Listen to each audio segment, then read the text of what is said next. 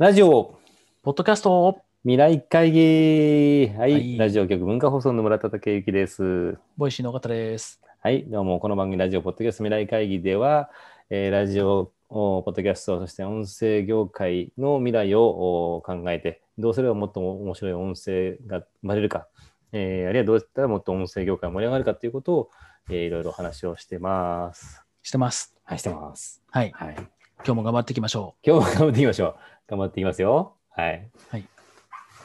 そんな中、うん今日のトピック。。う。そうですすね。ちょっと面白いニュースが、まあはいあったので、はい。えー行きたいなと思ってるんですけども、はいはい。えー、Apple Podcast のサブスクで、はいえー紹介料が支払われるアフィリエイトプログラムが導入へといあう。ついにね、アップルがやってきましたね。はい。しかも、そのアップルがね、えーサブスクリプションをやるということもあるんですが、うんうんその中からさらにアフィリエイトプログラムが入ったと。これねはいはい。音声でもアフィリエイトは絶対あるなと思ったんですよ。商品紹介ですよね。で、実際その商品で商品が売れた場合には、それの何パーセントが返ってくるって、まあ、Amazon と同じモデルになっているとうんうんいううん感じなわけですけども、まあ、あの、これはすごく音声の特徴にも合うなと思っていて、 Voicy もまあいつか、まあ、や使えたらいいなって。まあ、思ってたりもします。うんうんうん、で、えっ、と、まあ、その中で、あのサブスクリプションだも自体も面白くてですうんね、うんうん、あ、のやっていますが、うん。そのサブスクリプションの購読者を増やした人に紹介料を増やすアフィリエイトプログラムを新たに発表したということなんですね。うんうんうん、どういうことかっていうと、アマアップルのポッドキャストをサブスクリプションで買う人っていうのを簡単には増やせないと踏んだのかと。で、そのサブスクリプション購読者を増やすように紹介した人にはその手数料が払うということなので、うんうんうん、音声のコンテンツ自体は自分たちでマーケティングしても売れんと。で、うん逆にこの Apple Podcast 聞いたらめっちゃいいでっていう記事を皆さん書いてくださいと。うん。うん、そしたら、それに対してアフィリエイトを支払いますといううん、感じなんですよねう。んうんうん。いや、これ面白いなと思っててうん、うんうんうん、ある意味、例えば、 Voicy のプレミアムリスナはい。ーに、誰だろう、例えばですけど、チキリンさんのプレミアムリスナーありますと。うんうんうん、それに対して、あの、チキリンさんのプレミアムリスナー、めっちゃいいですよって書いた人は、うんうん、その書いた、書いてその人が入ると、その売り上げの何パーかがその人に入ると。っていう、まあ、紹介がどんどん行われるわけですね。なるほど。うん。これはよう考えたなというか、面白いなというふうに思いましたね。そうですね。だから、その、まあ、どんどんどんどん流入を増やしていくうん。っていうのは、まあ、その、それは天下のアップルさんがそういうふうによ。ちょっと待って、ください。村田さんのお子様がねちょっとちょちょっと今ね、あの暴れん坊がちょっと、うんちょ、ちょ、ちょ、ちょ、ちょ、ちょっと待って、ごめんなさい。失礼しました。失礼しました。アップルの、アップルの話をしましょアプロの話しましょう。今ね、村田さんのお子様が、あの、ええちょっと、あの、パパかまってよと。う。ええ参加したかったんでしょうね。そうですね、オンラインミーティングにね。あの、アップルさんは、我々もラジオ局もコンテンツプロバイダーとして、うんまあ、これをどう生かそうか殺そうかっていう、殺そうかっていうのはないですね。生かそうかっていうことに本当に考えてて、うんあのーそこに、要するに、あのどうせまあ、乗っけてる乗っけてるんですよね。で、アップル、アップルの、あの、ポッドキャストを乗っけてるんですけども、うん。あのー今、まだまだその、えデジタルオーディオのあのマーケットが広がってないんで、広告を売ったとしてもそんなに入ってこないと。うん。まだ今の段階ですよ、入ってこない。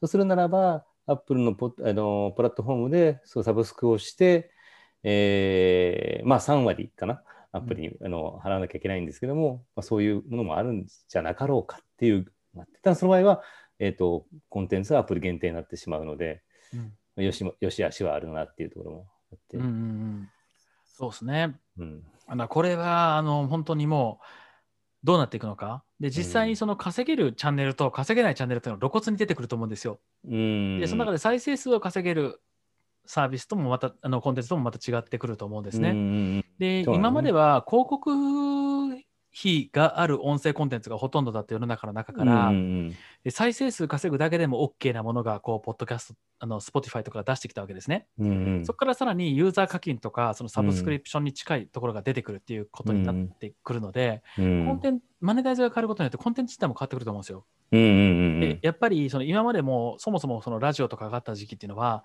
とにかく多くの人にき好かれないといけないとか、多くの人に聞いてもらわないといけないっていう、まあ、アテンションが中心だったんですね。うんうんうん。なのでこう有名な人に入ってもらってまずアテンションすることがめちゃめちゃ大事だったんですが、うんうんそれっ、て CM とかして多くの人に知ってもらうところとの相性はすごくいいんですが、うん。直接ユーザーからお金をもらいたいとかっていうところになってくると本当はそのアテンションじゃないんですよね。うんエンゲージメントの方がすごい大事そうですね。ねだから、アップルのプランでもいくつかあって、あの、なんていうんですか、ただただのコンテンツと、あの、有料のコンテンツをミックスする形があって、ここまではただで聞けますよ。ただ、この先で聞きたいんだったら、その、えーサブスクに入ってね、みたいな。うんそうすると、例えばですけど、もうすごく続きが気になるようなものとか、この先聞かなきゃいけないようなものなのか、こうファン心理をくすぐるようなものなのか、っていう、先ほど小川さんが言ったように、あの、アテンションじゃなくて、もう特定の人が別に興味なければいいですよと。あの、深く入ってこれる人来てよっていう、まあ、作り方というか、番組の制作にもかかってくるかなっていうのはありますよね。うん、そうですね。だからこれからちょっとこうマネタイズが変わることっていうのはすごくこう経済圏を変えるので、まあコンテンツ自体もめちゃめちゃ変えてくると思うんですよね。うんうんうん、だからこれ楽しみですし、なんだろう、あと今まで作ってたきた人って話題になったりとかするのはできるけど、じゃあユーザーがお金払うのにどうやって作るのって言ったらみんなやり方知らうんんみたいな。そうですね。大体が、あの、そまあ、おまあ、なんていうの、面白くとか、たくさんの人が聞くっていうことを前提に作ってるわけじゃないですか。まあ、ラジオ局とか特にそうですけど、たくさんの人が聞いてくださいって。なぜならば広告モデルだし、広告がたくさんの人が聞くことによって成立するっていうのはあるんですけども、うんエンゲージメント、まあ、もちろん、あの、エンゲージメント大事なんですけど、エンゲージメントで、その、B2C が中心になってきたりとか、うん B2C でお金を稼ぐことになってきたら、作り方も違いますよね。喋り方も。違いますね。うん。なんで、えっと、それって例えば、そのライブ配信とかって、うん結構その達成感があった時にみんなが投げ銭してくれるんですよね。ああ。なので、とにかく何かに挑戦して何かに達成しようとするんですよ。何かに挑戦、何かに。そうはいはい。でも達成感う、ミッションが提供されて、はいはい。うん。うんなるほど。うん、っていう感じにはなるんでしょうねう。ーん。 Voicyの場合って、あの、今はね、あの、広告っていうか、スポンサーがあったりとか、あの、プレミアムリスナーみたいな、まあ、いろんな課金モデルがあるじゃないですか。はい。で、あの、いわゆる発信者に、まあ、リリターンする、再生回秒数によってリターンするっていうのもあったりとか、うん。なんか、いろんな課金モデルがある中で、まあ、もちろんね、あの、モチベーションってお金を稼ぎたいというよりも、なんか発信したいとかだと思うんですけども、はい。そのの出てくることによって発信者ってやっぱ変わってきたんですかね？変わってくるんですかね？いやーもう変わってくると思います。あのうんモチベーションも違いますし、うんやっぱりそのなんか YouTube とかもやっぱり昔の人と今とだいぶ変わってきてると思うんですよね。ああ、なるほどね。うん、やっぱりこうビジネスモデルと世の中の知名度とかでだんだん変わってくるし、うんツイッターも昔はただ面白いこと書いてたけど最近はツイッターをいかに伸ばすかとか、いかにお金稼ぐかみたいなものが増えてきたりとかう、ん。まあそういうのもしてくるし、うん。まあ、そういう意味ではあれですね、音声も、今、よく最近よく話聞くのは、やっぱり YouTube はもうもう儲かんないっていうか、もう飽和状態なんで、一部の、ごく一部の人だけいいんだけども、なかなか参入してもなかなかこう、そこまでいかないと。うんで、音声が、まあ、これからの、日本ではこれからのマーケットなんで、じゃあ音声で先行者でやっとけば稼げんじゃねえかみたいな、あの、そういう声を私の周りでもよく聞くんですよ。うんうんっていう。確かにまだまだ未成熟なところがあるんで。うんうんそうですね。うん。でもここの辺はあのちょっと Voicyを見ていてくれたら 面白いものをどんどん打ち込みますんで、ですか。はあの、まあ、今年だけでも、まあ、いろんなね、発表をして、あの、ちょっと前ですとね、250万 MAU が。来ました、みたいな。おーついに、みたいな。うん。いや、持っありましたしてきますよ。もっとような発表が、出ます。あの、ありますか？もう今仕込んでるやつとかも相当すごいと思います、すごいのありますか？はい。そうですか。それちょっと楽しみですね。ぜひぜひ。もう。ね、チーム、もっとね、開発したいことが山ほどあるんでね、うん開発チームもっとでかくしたいですね。うんいいいですね。あの、 Voicy楽しみですね。余談ですけども、はい。お前、あの、社内の人間に、うんちょっとさ、 Voicyでさ、聞きたいことあるんだけどさ、って言われて、お、なんですか？あのさ、NFT やってるじゃんって言って、うん NFT ちょっと Voicyと組めないかな。それ、エイプリルフールじゃない？あのね、あの、うん結構みんな騙されてます。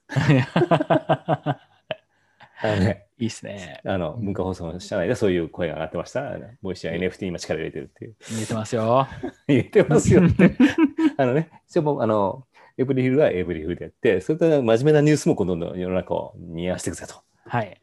頑張ります。はい。ます来年のエイプリルフールも頑張ります。いや、エイプリルフールはいいですけど、あの、いろんな音声業界を盛り上げるニュース待ってますんで、そうですね。はい、よろしくお願いします。頑張ります。はい。